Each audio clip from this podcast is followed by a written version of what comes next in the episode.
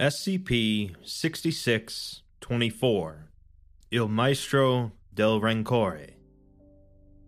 During an episode of the sitcom Seinfeld, Jerry tells George that the German composer Robert Schumann went crazy because he couldn't get the sound of a single note out of his head and kept repeating it over and over. While this isn't entirely accurate, it is true that art can so very often lead to obsessions, whether through the creation of it or the consumption. The SCP universe contains a fair number of anomalies based around music in particular, with more than a handful simply being anomalous pieces of music that, when played, cause very abnormal things to happen to those listening. The anomaly at the core of SCP 6624 isn't really that different, but what makes it more unique is the details surrounding its creation and its purpose. Let's dive in. SCP 6624 is an apparatus capable of producing vocal music, possessing distinct anomalous attributes related to its composition. It incorporates 124 preserved human bodies, a system of bronze pipes, and bellows crafted from the stomach and lungs of a large whale. It's controlled via 12 attached keyboards, as well as a number of levers, pulleys, and pedals. It's therefore speculated that the device, in its current state, is unplayable by normal humans. The bellows are manipulated through the rhythmic pulling of three bronze chains, delivering air to the human components via the system of pipes, which are altered by the use of six levers, which cause them to expand or restrict airflow to varying degrees. Underneath each keyboard are four pedals, for a total of 48, which are used to control which human components are receiving air. And each keyboard has 88 keys, which are used to modify the mouth, tongue, throat, and larynx of the human components. The human components inside were initially recorded as deceased, but EEG scans have revealed the continued presence of brain activity. After further examination, it was concluded that the humans inside are self aware and suffer considerable distress. It remains unclear how this was achieved, but it likely involved the unidentified chemical agent responsible for their preservation. Operating the device also causes steam to release from vents hidden throughout the surrounding town, along with the steady sound of moving gears, implying that steam power and cogwork are involved in its function. But the unusual acoustics of the chamber containing it has made it difficult to track their source. Further information would require dissection and disassembly, but since this could damage or even destroy the device, this has been prohibited. The apparatus was discovered beneath the castle of Gesualdo at Gesualdo, Italy, a structure dating back to the 7th century. In 1953, a talented but little known 27 year old singer from Venice named Isabella Colasanti was violently kidnapped during a recital in Gesualdo by a group of masked assailants dressed in unusual, seemingly ceremonial garb. It's currently hypothesized that her invitation to perform in Gesualdo was extended by the kidnappers themselves. Survivors of the attack report that the perpetrators appeared on stage in a cloud of black smoke, and many admitted that they did not immediately react, as they believed that this was part of the performance. The attackers rendered Isabella unconscious and terminated those who attempted to intervene. A professional photographer hired for the event managed to snap a photo of the masked figures during their escape with Isabella's body. The incident resulted in a total of 34 casualties, as well as 12 fatalities, including the photographer, with all victims dying from stab wounds or strangulation via some manner of garrote. Local law enforcement proved ineffective in solving the case, with this initially chalked up to incompetence although it was later discovered that they were in fact in league with the assailants. Families of the victims grew frustrated with the lack of progress, so they brought their complaints to the state, which quickly responded by sending a team of investigators from Rome. Investigator Armando Francesco took over the case, quickly discovering the corroboration between the assailants and the local police. It was found that the police had overseen the destruction of physical evidence, including the deliberate cremation of bodies without providing autopsies, and the unlawful execution of communist partisans, three young men who were framed for the massacre. The investigation also ultimately uncovered a secret society operating in Gesualdo known as La Mascherata, or the Masquerade. The group in Gesualdo was found to include a disproportionate number of artists, writers, and musicians, along with several town officials and senior members of the police force. Interrogation of the lowest ranked members directed detectives to a cistern from the Roman era located beneath the castle, a location otherwise unknown to the general public. Discovered within was SCP 6624, along with a number of cult related artifacts and documents, as well as the body of Isabella, which had been partially treated with an unknown chemical compound.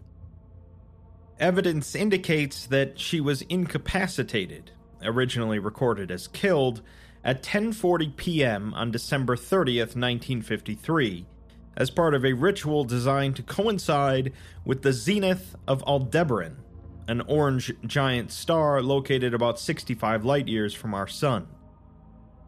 The Foundation had an agent embedded within the investigation who reported all of this, and operatives disguised as members of the Italian armed forces proceeded to seize control of the town and amnesticize the population.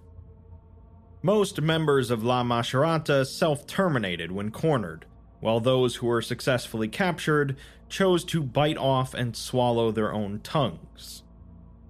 Eight anomalous entities, resembling those involved in the kidnapping, were discovered in an immobile, possibly inactive state.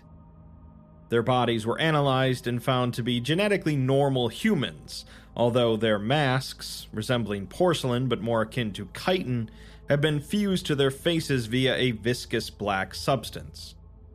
Efforts to test this substance have failed due to its rapid evaporation when removed from its host, and X ray imaging suggests that it has consumed much of the skull, including the entire brain. The entities are technically alive, but they neither speak nor move, nor do they require any sustenance. Letters between cultists indicate substantial influence over European political, cultural, and religious authorities. The letters also contain references to 6624, which they refer to as Il Coro, or the choir, noting that it cannot be played until the arrival of Il Maestro del Rancore, the Maestro of Rancor, a prophesized entity of apparent importance. The surviving members of the cult were found to be low level and ignorant, ultimately serving the interests of an unidentified inner circle whose true motivations remain unclear. Also, among the documents recovered were seven abnormally complex musical compositions, and a journal belonging to nobleman and composer Carlo Gesualdo. We're given a brief biography on Gesualdo, who was born in 1566 and died in 1613, and lived as the Prince of Venosa and Count of Conza. In 1586, he married his first cousin, but caught her having an affair with the Duke four years later, and immediately murdered both of them. He then had their bodies, nude and mutilated, dragged outside onto the street for all to see. As he was a noble, he was not found criminally liable for the killings. Later in 1594 and 1595, Gesualdo lived in Ferrara, regarded as one of the primary musical centers in Italy. Here he would engage in a great deal of composing, and upon his return to his castle at Gesualdo, he used his wealth to transform his estate into a similar center of music making, filling his court with singers and instrumentalists. He eventually died in isolation under mysterious circumstances in 1613, raising speculation that he had been murdered. Now, of course, that's all just the dry, mundane history that most people are aware of, but the journal found in the hands of the cultists showcases a far more interesting history. The journal text has been translated from 16th century Italian and modernized, and I'll be reading them all verbatim. October 28th, 1590. Alberighi spoke to me of regret. Such audacity. I'm no murderer, for honor dictates my actions, and they were dead the moment they betrayed me. What followed, be it doom or destiny, was set in stone by God Himself. To them I owe naught but contempt. Yes, I am unwell, but it is not remorse I suffer. Something changed in me that day, something elemental to my being. In my surrender to the wondrous fury of rage, it was as if the gate to my soul was torn from its hinges and a stranger entered uninvited. But such cannot be, for my soul is protected by the Lord's unyielding bulwark. Truly, the mind is an imaginative thing when left to its own devices. Regardless, I sought an opinion outside my own, and my physician has diagnosed me as choleric, concluding that I merely suffer the symptoms associated with an overproduction of yellow bile, Long have I been blighted by an excess of black bile. But rather than bring balance to my wretched humors, the two instead share a morbid alliance, becoming, as if through alchemy, an affliction greater than the sum of their parts. I know little of medicine or its application, but I trust Calandri. God may hold my soul, but my health is in the good doctor's hands. He urges me to transcribe my thoughts and emotions so as to track my journey to physical harmony. November 6th, 1590. Last night I dreamed of a strange city, raised from a sea as black as forgotten memories. A realm where ebony stars burned dark across miasmal skies, and red liquid, neither blood nor wine, flowed up and down from alabaster edifices. Its architecture displayed the ungodly hubris of Babylon, both in scale and through its defiance of natural law, a maddening show of mathematical impossibility. These were the only universal constants of that mercurial metropolis, whose labyrinthine structure shifted from the splendors of the ancients to places only glimpsed in fevered delusion. Did this city, whose baleful towers and impossible geometry seek to make itself familiar?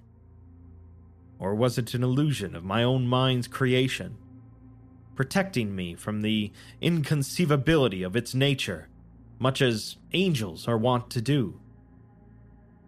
When I awoke, there lingered a most peculiar song. Before I had the chance to appreciate it, the fleeting harmony disappeared only dread remained. November 13th, 1590. I awaken, drenched in a cold sweat. With shivering hands, I endeavor to elucidate this night born terror. Though ensnared by the throes of fever and fatigue, I recollect the experience with harrowing clarity. Verily, I found myself unable to distinguish the phantasmagorical from mundane, as if the dream was more real than the waking world. I was within my own grand hall, yet found it full of unfamiliar people. Though they hid their faces with masks, I knew they had no place among my lonely court. I observed their profane behavior and satiric displays with disgust and to my shame, a degree of grotesque fascination. And within the center of that blasphemous orgy, engaging in the most unspeakable of acts, is a woman. Her mask. Dear God, her mask.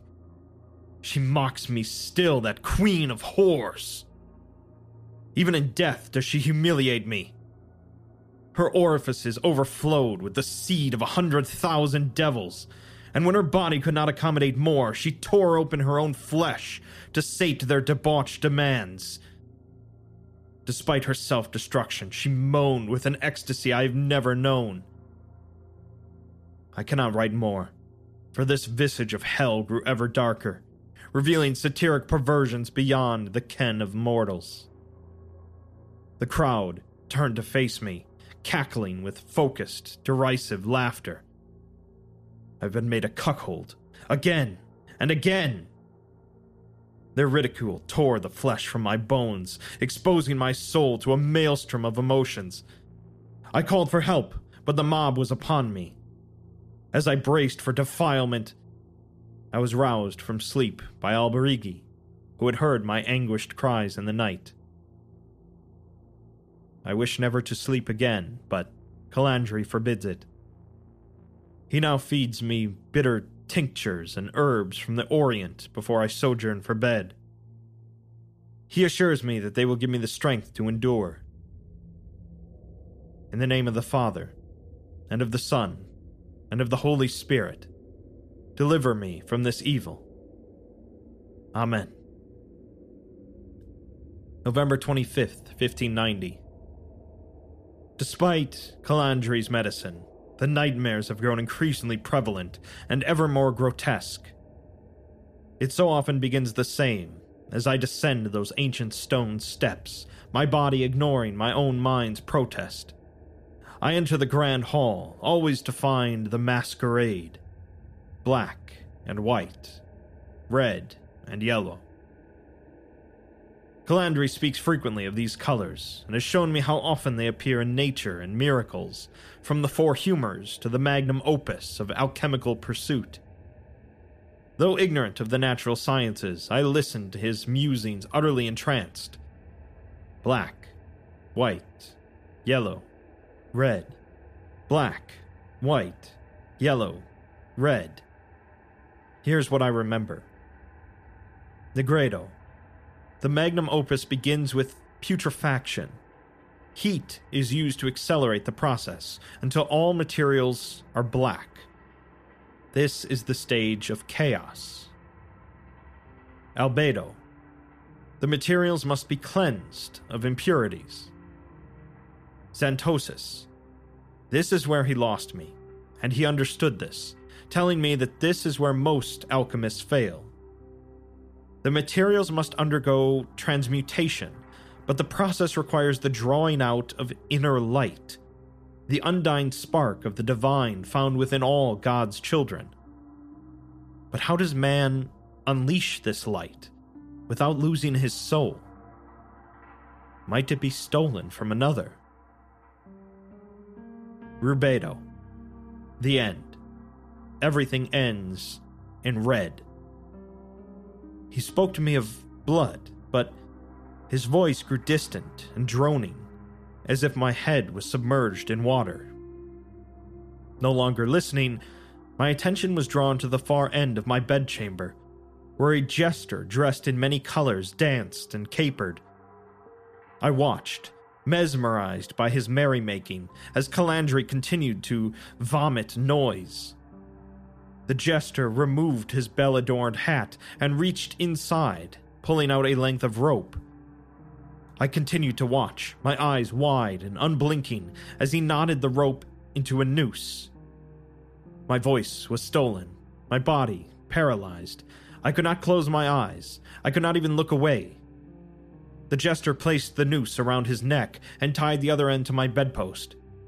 He removed a dagger from his belt and raised it in the air, before plunging the blade deep within his abdomen.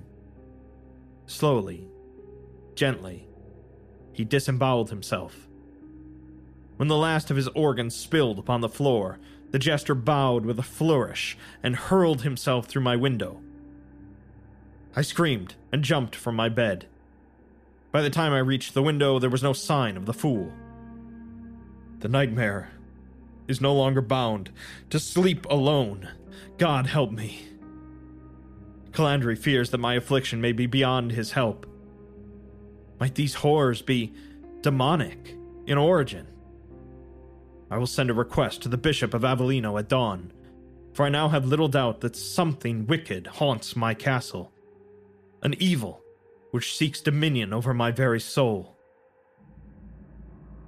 December 3rd, 1590. I received a curious letter today. A reply to a missive I have no recollection of ever sending. The script is strange, shifting between recognizable words and utterly foreign symbols. I could not look upon it long, and asked Alberighi if he would attempt to read it. He tells me that it is written in plain Italian, and that it contained nothing strange or remarkable, save its exquisite calligraphy and general penmanship. The letter was from the ambassador of Alagadda, a faraway kingdom I had never before heard of. The ambassador was evidently thanking me for my invitation, informing me that he would arrive no sooner or later than the 30th of this month. This news filled me with an inexplicable dread, well beyond my usual unsociable reflex. Alberighi assured me that I sent the invitation in October. Why does memory fail me? December 10th, 1590. The masked fiends are everywhere, stalking me in the night and escaping into the mirrors. My courtiers tell me that it is all just a trick of the mind. No longer am I able to discern reality from fantasy. To be safe, I've shattered every looking glass in my estate. Glory be to the Father, and to the Son, and to the Holy Spirit, as it was in the beginning, it is now, and ever shall be, a world without end. Amen. December 16th, 1590. Today I received a missive from the Bishop of Avellino. The bishop proves sympathetic and vows to send a number of his finest prelates to investigate my estate. An ember of hope now burns against the darkness. I will try to take comfort in its light, however faint its flame. I've not forgotten that other letter, a reply to an invitation never sent. The fated day draws nigh as fear coils around my heart. It is content to feast slowly savoring my suffering as it devours its way to my soul. December 18th, 1590. My world vibrates with the most cacophonous of music. The servants claim they hear nothing, but even the wine trembles within my cup. The noise grows ever louder, ever deeper, with the progression of the day. Blood flows from my ears and I feel as though my bones have begun to fracture. Perhaps it is a blessing, disguised as a curse, for it helps rebuff the cruel embrace of sleep. I cannot face those dreams again. They fill my soul with ungodly urges and a singular self destructive instinct. Oh, how I long for the sweet release of death. God have mercy. Where are the priests I call on every saint and every angel, deliver me from madness. December 23rd, 1590. The prelates arrived at noon. Having thoroughly inspected my estate, they determined the presence of something unholy. Their leader informed me that my suffering was not merely the work of spirits or minor devils, but showed signs of Satan's direct interference, and that I was undoubtedly targeted for my years of piety. As I write this, they consecrate my halls with holy water, and replace that abhorrent cacophony with the hollowed sound of chimes and prayer. Tonight, they intend to exorcise the evil from my body. By the grace of God, I will be saved. December 25th, 1590. On this holy day, I am saved. Though their work was arduous, they restrained my body and expelled Satan through the righteous mortification of the flesh. I see little reason to continue this journal. My grace renewed, I can return to the joy of my music. Curious still is the letter from Alagadda. I assumed it was another delusion, yet here it resides atop my writing desk. Though I try to ignore it, my gaze repeatedly gravitates to its peculiar seal. I dare not read it again, for its very existence is an obstacle to my recovery. I vow to burn it tonight. December 26th, 1590. This cannot be possible. It turned to ash before my eyes. Yet here it is, returned to my desk, undamaged, pristine. I fear what this day shall bring. December 29th, 1590. The Church has failed. God has abandoned me. Hope, it seems, was always an illusion. No longer can I trust the members of my court. They conspire against me in some unknowable but nonetheless nefarious plot. I am, and have always been, completely alone. Though I do not sleep, the nightmare remains. It engulfs my estate, infecting all with its delirium. Darkness gathers at the windows, blinding me from the world outside. The walls bulge and crack, bleeding black oil strewn with entrails and drowned rats. The halls contort, perverting any distinction between up and down. My ancestors writhe within the frames of their portraits, and in unison shriek laments. I seek to escape, but find egress barred by forces beyond my strength. I was too weak. I have always been too weak. The power destroyed me, purged me of agency, and lit my path with false hope and foolish faith. I cannot fight this any longer, and welcome obliteration. The fated day is here. December 30th, 1590. Impossible music reverberates from below. Alberighi stands at my doorway, his face erased by a porcelain disguise. His movement and poise resemble that of a marionette. I fear a stranger now moves his bones. His voice is wrong. I know in my heart that this man has no soul. He informs me that the ambassador has arrived.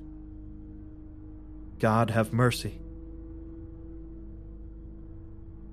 January 12th, 1591. I was a fool to dread their arrival. My suffering was not without purpose, for what I endured was merely the birthing pangs of an awakened soul. Initiated into the secret rites of Alagadda, I have become one of a chosen few. To my initial surprise, Calandri was among them. Though unrecognizable in his disguise, he approached me openly and eased my concerns with his calming familiarity. He gave me a mask and told me to wear it, citing the customs of Alagadda. I now understand his part in my awakening. He is to become my mentor, guiding me to the truth as Virgil did Dante through the bowels of hell. The ambassador entered my court with unrivaled splendor, an entourage of tumblers and jugglers, bards and balladeers following in his wake. He bestowed a gracious bow and introduced himself by title, never divulging his true name throughout the entirety of his stay.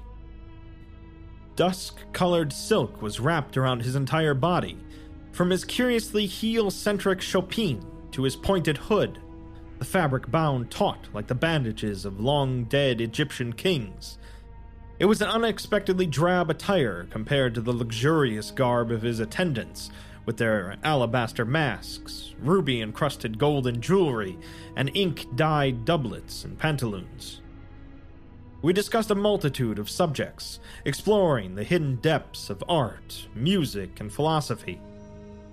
Though much was beyond my comprehension, I listened with fascination and savored every forbidden word. He finally spoke of the Hanged King, his mystery and supreme power.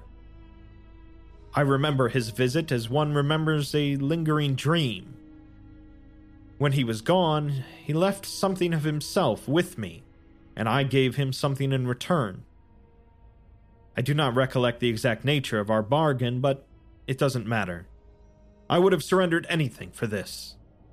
He has marked me with their sign.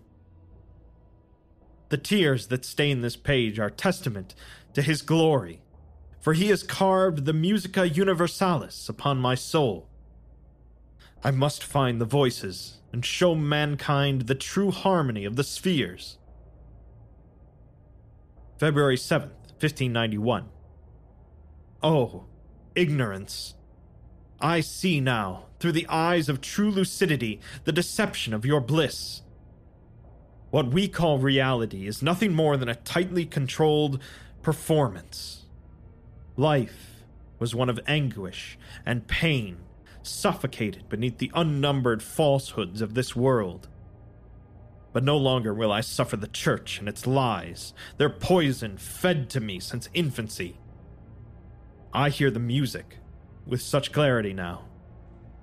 It is the only truth I require. February 24th, 1591. Though I have always known him to be intelligent, Calandri proves more learned than ever suspected. My lessons have begun with forbidden astrology, cosmic secrets long suppressed by the Church. Oh, how they fear the stars, their dread portents, and infinite incomprehensibility. We spend these nights operating strange tools composed of bronze and polished glass, optical instruments that Calandri assures will be common in the years to come.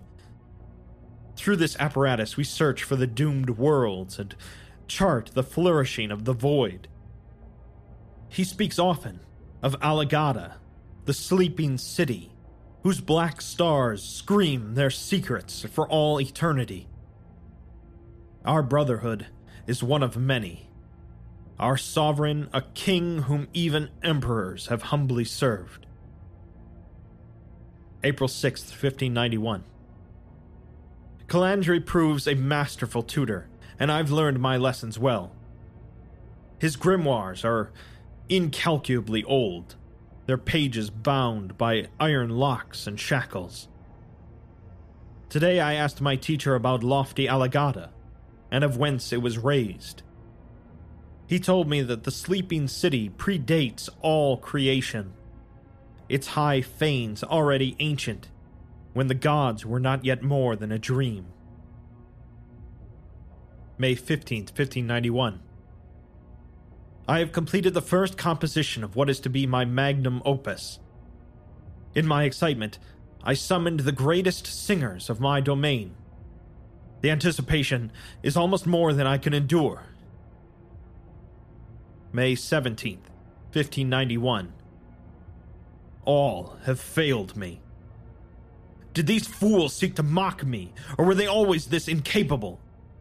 They protested against my demands, claimed that my instructions were indecipherable, that what I desired was simply impossible. I had them tortured for their lack of talent. And lo, from their anguished cries, I produced the sweetest melody. From the wheeze of a punctured lung to the death rattle of the disemboweled, the words and notes flowed from their broken bodies until there was nothing left of them to take. The music, the ecstasy. Man, woman, or child, it mattered not, as I exulted in their destruction. In the end, I was breathless, covered in blood and bile. Oh, what a grand and intoxicating symphony! I never meant to hurt them, but they had sinned against the universe itself. Were these thoughts truly mine? I felt the ambassador at my side, caressing the darkness within me. There is another. Such hatred. An odium so great it reaches the sun. June 20th, 1591. I was lost, but Calandri found me and returned me to the fold. I surrendered to foolishness, born from a disease of guilt. Through violence, he has cured me. Guilt, mercy, compassion, each a tether on my soul from which I must be torn. Suffering is necessary. What I intend to create will be worth every sacrifice. I must not question what our king intends. Even Judas had his role to play. The music grows within me like a deflowered womb. But the wombs of flesh spawn such ugly things, such polluted vermin. But I will birth a god. My pain has purpose.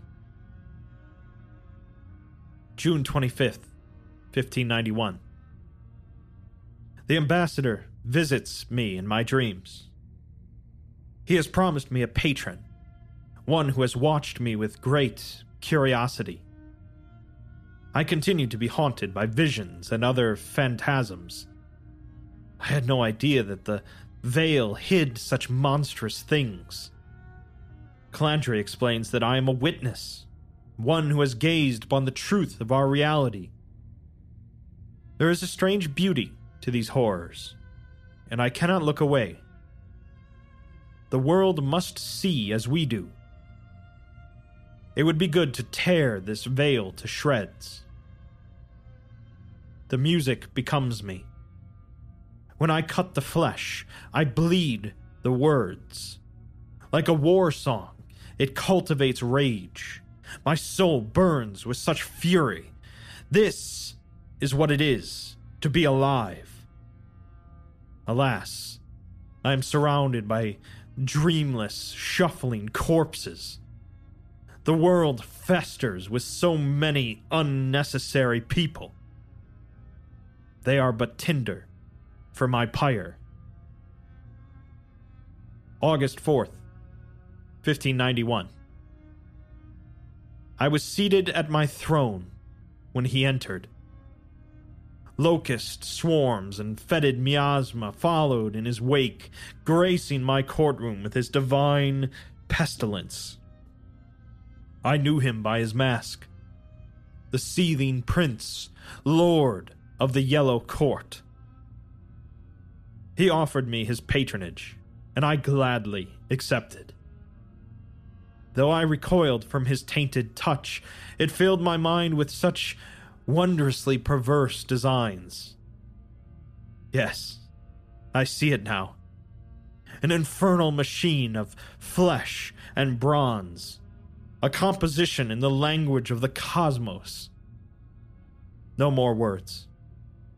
The human tongue and script are worthless to me now. I am beyond them. The stars sing of my ascension, and I will burn as bright as one. I will burn away the impurities. I will burn away the foul substance of creation. So, the ambassador of Alagadda and the Yellow Lord began influencing Gesualdo to create this anomalous musical instrument and some pieces of music that could be played on it. The exact goal of this interaction is rather unclear, but the Hanged King was mentioned, so it's possibly something to do with him. For a refresher, Alagadda is a paranormal location, akin to a dream state, populated by people and creatures that live in perpetual ecstasy and masquerade. It's ruled by the four lords yellow, red, white, and black, as well as the ambassador of Alagadda, an extremely powerful reality bender. On the throne, however, is the Hanged King, a tragic, enigmatic, and monstrous figure who is now restrained, and thus it's not really known how much influence he currently has, with the ambassador acting in his name. Very curiously, the ritual involving the singer Isabella Colasanti was designed to coincide with the zenith of the star Aldebaran. Aldebaran, in turn, is connected with the Cthulhu mythos entity Hastur, who is also referred to as the King in Yellow, and was a strong inspiration for SCP 701 and the Hanged King. The anomalous musical compositions created by Gesualdo required the use of an entirely new musical notation system due to their complexity, either invented by him or adopted from some unidentified source. They don't contain written lyrics, but the musical device itself creates sounds resembling words, albeit not ones coinciding with any known language. Foundation researchers attempted to play the pieces on the device utilizing multiple players, but it was ultimately determined that the speed and coordination involved would be beyond any human capabilities. The lead researcher instead then began developing a mechanical device capable of playing it, dubbed the Automatic Corpalliope, a portmanteau of corpus, meaning body, and a calliope, a musical instrument. This was completed in 1985 and finally allowed the Foundation to test the extent of 6624's anomalous capabilities. The experiments were conducted on D class personnel in a soundproof chamber. We're given a testing log of seven of the compositions. The first, titled in English as Anguish in Exile, caused the D class to develop depressive psychosis ultimately progressing to catatonia. They came to regard themselves as deposed nobility, the delusion growing more elaborate until they are rendered catatonic, between two to five days after exposure. Following catatonia, their body will begin to calcify, causing their lips to grossly contort into a frown, and their whole body to take on a doll like appearance. They remain self aware throughout this process, perpetually weeping to the point of dehydration. The Foundation kept the subjects alive for a year via forced feeding and intravenous hydration, but they were eventually terminated after nothing changed.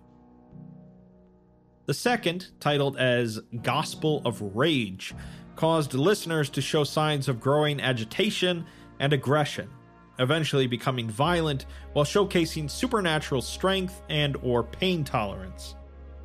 They will initially attempt to attack non-afflicted humans before ultimately turning on each other. The last remaining subject will then undergo spontaneous human combustion, converting their body to yellow ash. The first time they tested this, the D class managed to breach the research station, exposing two researchers to the song and ultimately resulting in 25 casualties and 7 fatalities.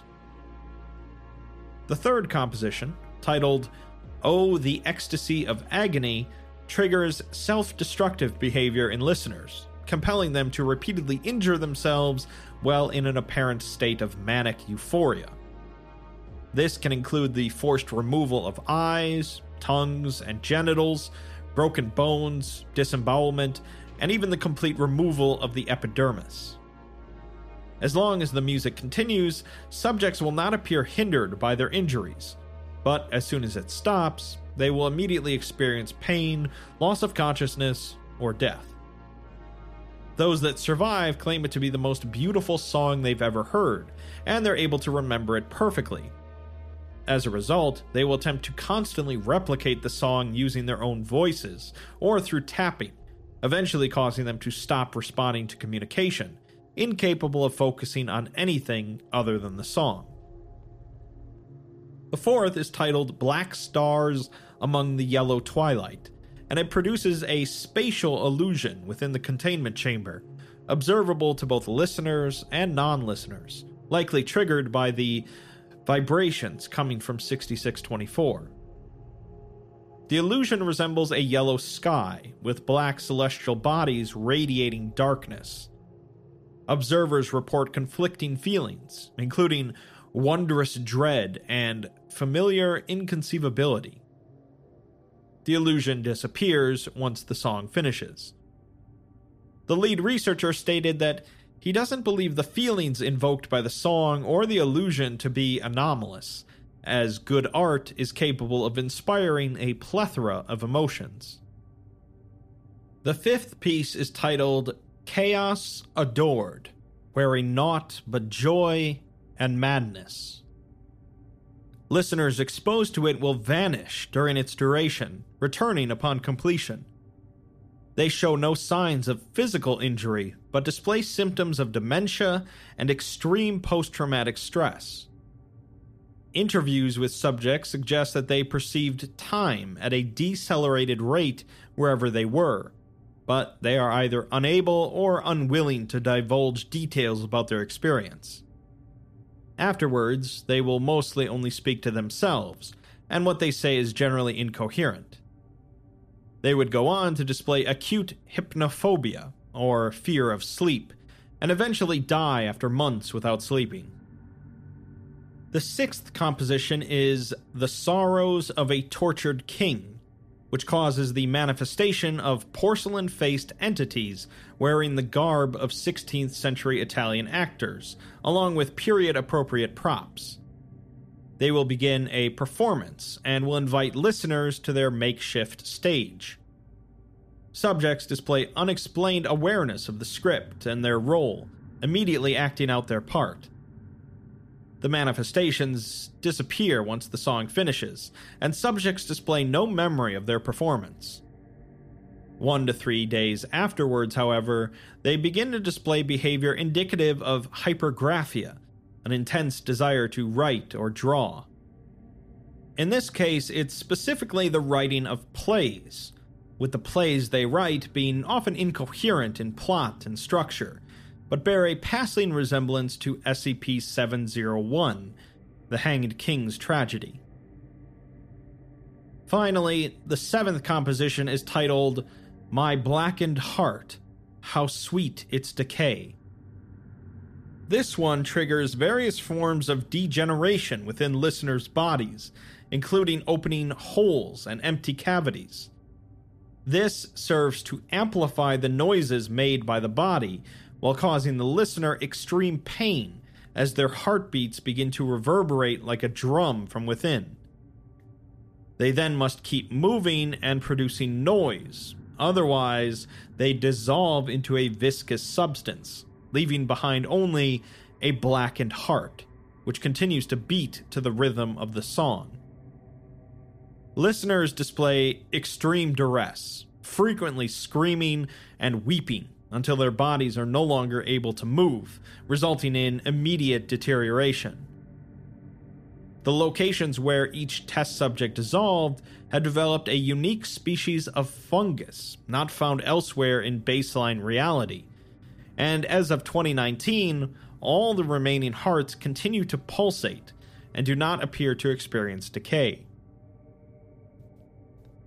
During an unrelated 1997 investigation of the Vatican's secret archives, Foundation operatives recovered evidence of an otherwise forgotten conspiracy to cover up a major incident in the province of Avellino. SCP 6624 wasn't mentioned, but letters between members of the College of Cardinals show frequent, albeit vague, references regarding Carlo Gesualdo and his eccentricities. They also found a number of the composer's belongings seized from his estate, including an untitled document and five more compositions, displaying a level of complexity considered beyond human recitation. The compositions are titled Torn from the Spires of Sacrifice, My Ossuary Runneth Over, Drawn from the Fever Dreams of Infants, and The March of the Pigs, which aren't that different than most death metal titles. Further investigation led to the discovery of a church sponsored military effort to purge Avellino of anomalous activity in the year 1613, led by the Unseen Order of St. Jude, an order of Christian knights that served the Pope directly and were trained for the elimination of anomalies, then perceived as demons and witchcraft. The untitled document written by Gesualdo reads The moment of truth is upon us and warrants this final record. Let it serve as a testament to who I was. For over 20 years, I have faithfully served, and my invention nears completion. I am in contact with our allies in the shadows, who provide me with only the finest materials, while Calandri continues to perfect the preservative agent, creating a facsimile of the Philosopher's Stone. The machine must be eternal, for my prince has told me so. He sees what mortals cannot one piece moves the other, and I will not live to see its fruition. Let the choir sing my apocalypse. When the maestro of rancor comes, even the dead will hear. We're then given two documents that were sent to the Pope in 1613 concerning the order's purge of anomalies in the area. The first reads your Holiness, Pope Paul V, we have traced the evil to Castle Gesualdo, verifying the witchfinder's suspicions regarding the Prince of Venosa.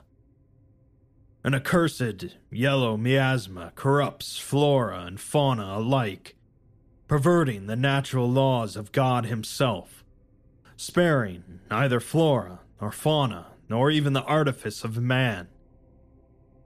The sky glows with the sickly colors of infected pus, while the land has taken on a form most terribly rotten.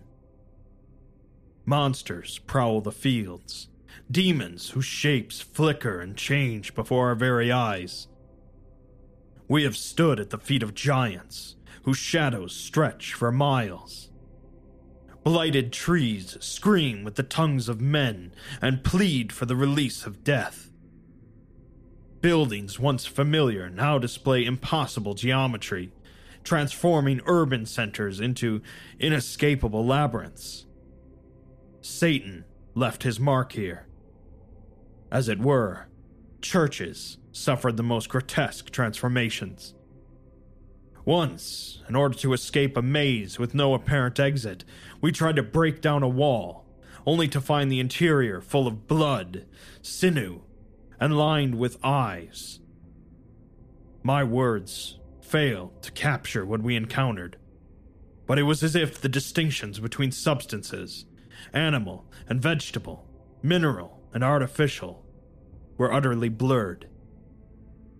Despite all these evils, the unending music proved our greatest foe. Those not dead, forming instruments from their bones and flesh. They dance and sing with such beauty. It will be merciful to slay them all. The second letter reads Your Holiness, Pope Paul V, the Order triumphs through the grace of God, though our victory was not without considerable sacrifice. For of the 200 sent to Campania, only 11 of us return with our lives. We were not prepared to combat this form of devilry, and were forced to conscript from those few unpossessed. Verily, the Order itself has not encountered the Musica Diabolica since the Hamelin tragedy of 1284. Hundreds are dead. The rest have gone mad. We fought through the demons and possessed, even as the land itself conspired against us. To survive the Musica Diabolica, we had no other choice but to deafen ourselves. Simply covering or plugging our ears was not enough. They had to be destroyed. Thus, we cut off our ears and cauterized the bloody holes. It was a terrible sacrifice from which we will never recover. For weeks we laid siege on Gesualdo, the source of this chaos, and finally breached the castle yesterday. What we found within was beyond description. Despite the horrors we already endured, my men were immediately stricken. It was as if hell itself had been pulled into God's creation. Some lost consciousness, others took sick, while a few felt they had no choice but to fall on their swords. Those that remained in control of body and mind delved into the darkest reaches of the castle. There, we confronted a terrible fiend and its demon altar. It swayed violently, but ignored us, too enraptured by the musica diabolica. I knew this to be our only chance, and plunged my blade into the demon's blackened heart, ending its curse upon our land. Though it had a body like a serpent, and limbs numbering in the hundreds, I recognized what lay before us. The dark powers had changed him, but his familiar face remained. We feared the prince was slain, but I swear before God, this monster was the prince himself. We tried to burn the body, but it would not succumb to flame. Exhausted from battle, we conscripted the surviving peasants to use their tools to cleave where the flesh was soft, dismembering it piece by piece. After purifying the remains with holy water, we interred what we could in the fields and left the rest for the rats. As for that horrid altar, we dared not look upon it, and instead chose to collapse the way. With the aid of black powder, we brought ruin to the mad prince's sanctum. The castle still stands, but I would not blame you if you chose to raze it to the ground, and perhaps the town with it. Christendom must not know what transpired. Respectfully yours, in Christ, Urbano Fiorenzi, Grand Master of the Unseen Order of St. Jude. So, to recap, a militant order of knights serving the Roman Church went on a crusade against the castle of Gesualdo, laying siege to it and its monstrosities for weeks. SCP 6624 was playing continuously, so the knights were forced to cut off their ears and cauterize the holes to deafen themselves, eventually fighting their way into the inner sanctum where they found a transformed Gesualdo enraptured by the music. After trying to burn him and failing, they got the locals to butcher him into pieces and scatter the remains in the field, ending by sealing away the musical device with black powder. Well, that all sounds completely awesome. The Foundation has decided to cease all further testing of 6624. They also decided to check on Gesualdo's burial site in Naples, cracking it open to find only the bones of a pig. The lead researcher on the 6624 project, however, disagreed with the O5's decision to stop testing and wrote a message to them. He says that 6624 has been his life's work, and he has now perfected his safety procedures. So, what happened in Gesualdo 400 years ago will not happen again. There's still so much that they don't understand about the instrument, as it must have some true purpose, a method to its madness. All their efforts and sacrifices will be rendered meaningless if they cannot solve this mystery. The O5s, of course, rarely change their minds just based on one short message, so O512 responds and says that 6624 has been deemed too unpredictable for further experiments. It presents no threat to normalcy as long as it remains secured and unused, and resuming studies to fulfill the doctor's curiosity is not worth the clear risk. They thank him for his years of research, and he and his team will be properly reassigned in the near future. It doesn't end here, though.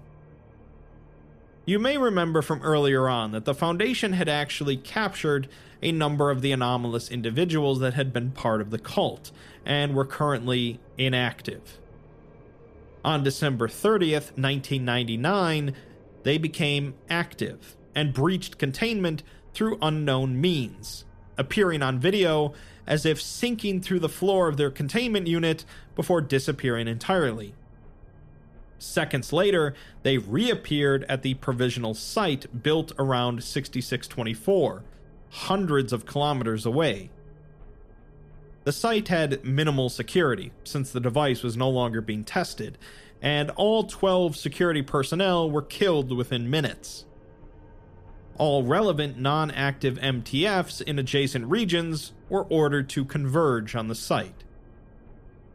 Live surveillance footage showed the individuals being accompanied by a nude elderly male who appeared disoriented, possibly in a sleepwalking state. The anomalies manipulated the man into bypassing security parameters, as he was eventually identified as the former head researcher, Dr. Martinelli. The anomalies treated Martinelli with unusual deference, frequently holding his hand or kneeling at his feet. And Martinelli's actions became increasingly involved, employing his knowledge of the site to deactivate all of the safety protocols. He was evidently cognizant, but his behavior was erratic and included fits of laughter, dancing, singing, and crying.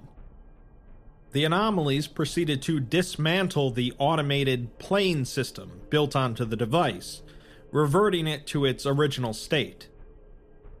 Reports and images of masked musicians and entertainers in the town were posted on Italian social media platforms, with locals under the impression that there was an impromptu New Year's celebration going on, proceeding to join in. In response, the Foundation initiated blackout protocols, disabling the region's power grid by the time the MTFs arrived, there were hundreds of anomalous individuals throughout the town. Martinelli began displaying symptoms of disease, such as jaundiced skin and open sores, which themselves produced a black discharge. This unknown substance permeated throughout the entire chamber, moving seemingly by its own volition. Minutes later, he collapsed, with his head beginning to swell and spasm, quickly growing to quadruple the size of his body. At midnight exactly, an entity erupted from his expanded cranium, nine meters long and resembling a centipede, with over 80 spindly humanoid arms and hands.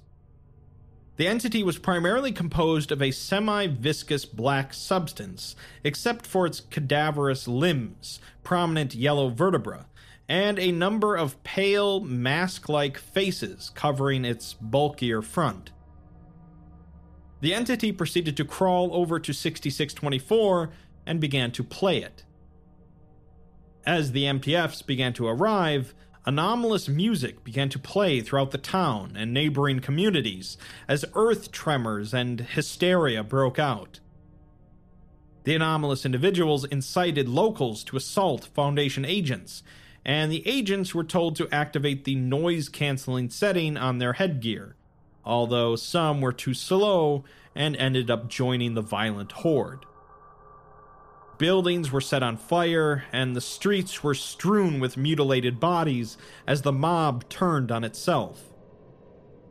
Command authorized the use of deadly force in order to reach 6624, but the anomalies proved unusually resistant to bullets. By 10 minutes after midnight, a number of other anomalies began to manifest, with white tendrils erupting from the ground and yellow gas flooding the streets. A storm also appeared, unleashing strong winds and black rain. Artificial structures grew increasingly abstract as the impacted area severely deviated from Earth's natural gravity, rendering navigation infeasible. Operatives managed to breach the provisional site at 22 minutes after midnight, but they suffered heavy casualties in the process, partly thanks to Martinelli having turned on the automatic defense systems beforehand. Reinforcements arrived several minutes later, but the town had been transformed so much that it was incomprehensible, and several helicopters crashed in the confusion. By 1230, command had lost contact with all field operatives, and so they ordered the immediate destruction of 6624 by flooding the site with chlorine trifluoride, which would eliminate all organic material, including the human components of the device. Before the video feed ended, an unknown entity or force appeared in 6624's chamber, since classified as 6624 3. As the device began to rapidly deteriorate, the unknown entity continued to linger for several minutes, appearing to stare into the surveillance camera before dissipating. It's believed that the entity lacked, or had yet to fully achieve, a corporeal form. In the aftermath, the Foundation had suffered 84 casualties, including 58 fatalities, with 23 survivors suffering permanent psychosis necessitating total amnestization. The town itself returned to physical normalcy, but it's estimated over half of the population had been terminated, and those that remained were found to suffer psychosis similar to surviving operatives. The population was replaced by the Foundation at a high cost, with the new residents having their memories altered to believe that they were lifelong residents of the area. Damage to the town was blamed on naturally occurring earthquakes, and the provisional site was deemed a complete loss and decommissioned. The current whereabouts of the anomalous individuals remains unknown. Dr. Martinelli's apartment in Naples was found to be in a state of disarray, with smashed windows and the walls covered in unusual graffiti the graffiti included musical compositions bearing Gesualdo's special notations for 6624, as well as images of black stars, a crowned figure seated upon a throne, and what appeared to be a stereotypical jester impaled by a spear or stake. His bedroom was found to contain a blackened body hanging from a noose, encircled by unidentified ritual symbols and melted candles. The heavily charred cadaver proved unusually brittle and began to break apart during removal. An autopsy was performed and revealed that the subject's interior organic tissue had been partially converted into a crumbling yellow substance resembling sulfur.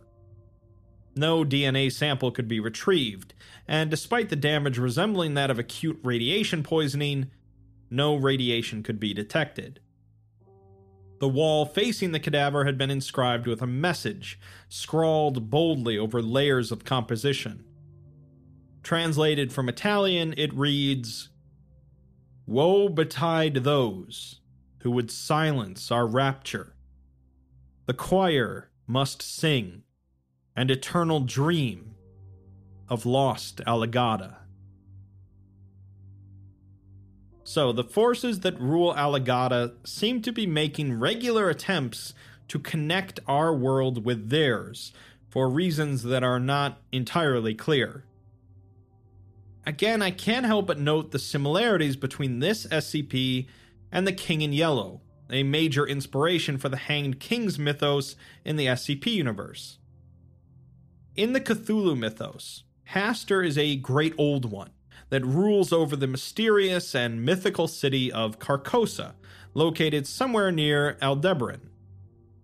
Hastur is not as hands on as, say, Cthulhu, but instead influences people on Earth from afar, particularly those gifted in the arts, primarily through the use of symbols, such as the yellow sign. Those influenced by Hastur also called The King in Yellow, will create great and enigmatic works of art based around Hastur and Carcosa, such as the maddening play itself, The King in Yellow. These influences on SCP 6624 are pretty clear, but the Hanged King is ultimately a more mysterious and tragic figure than Hastur. Although, in James Blish's short story, More Light, where he writes out a full version of the King in Yellow play, the King in Yellow rules in the city of Hastur because he's been exiled from Aldebaran.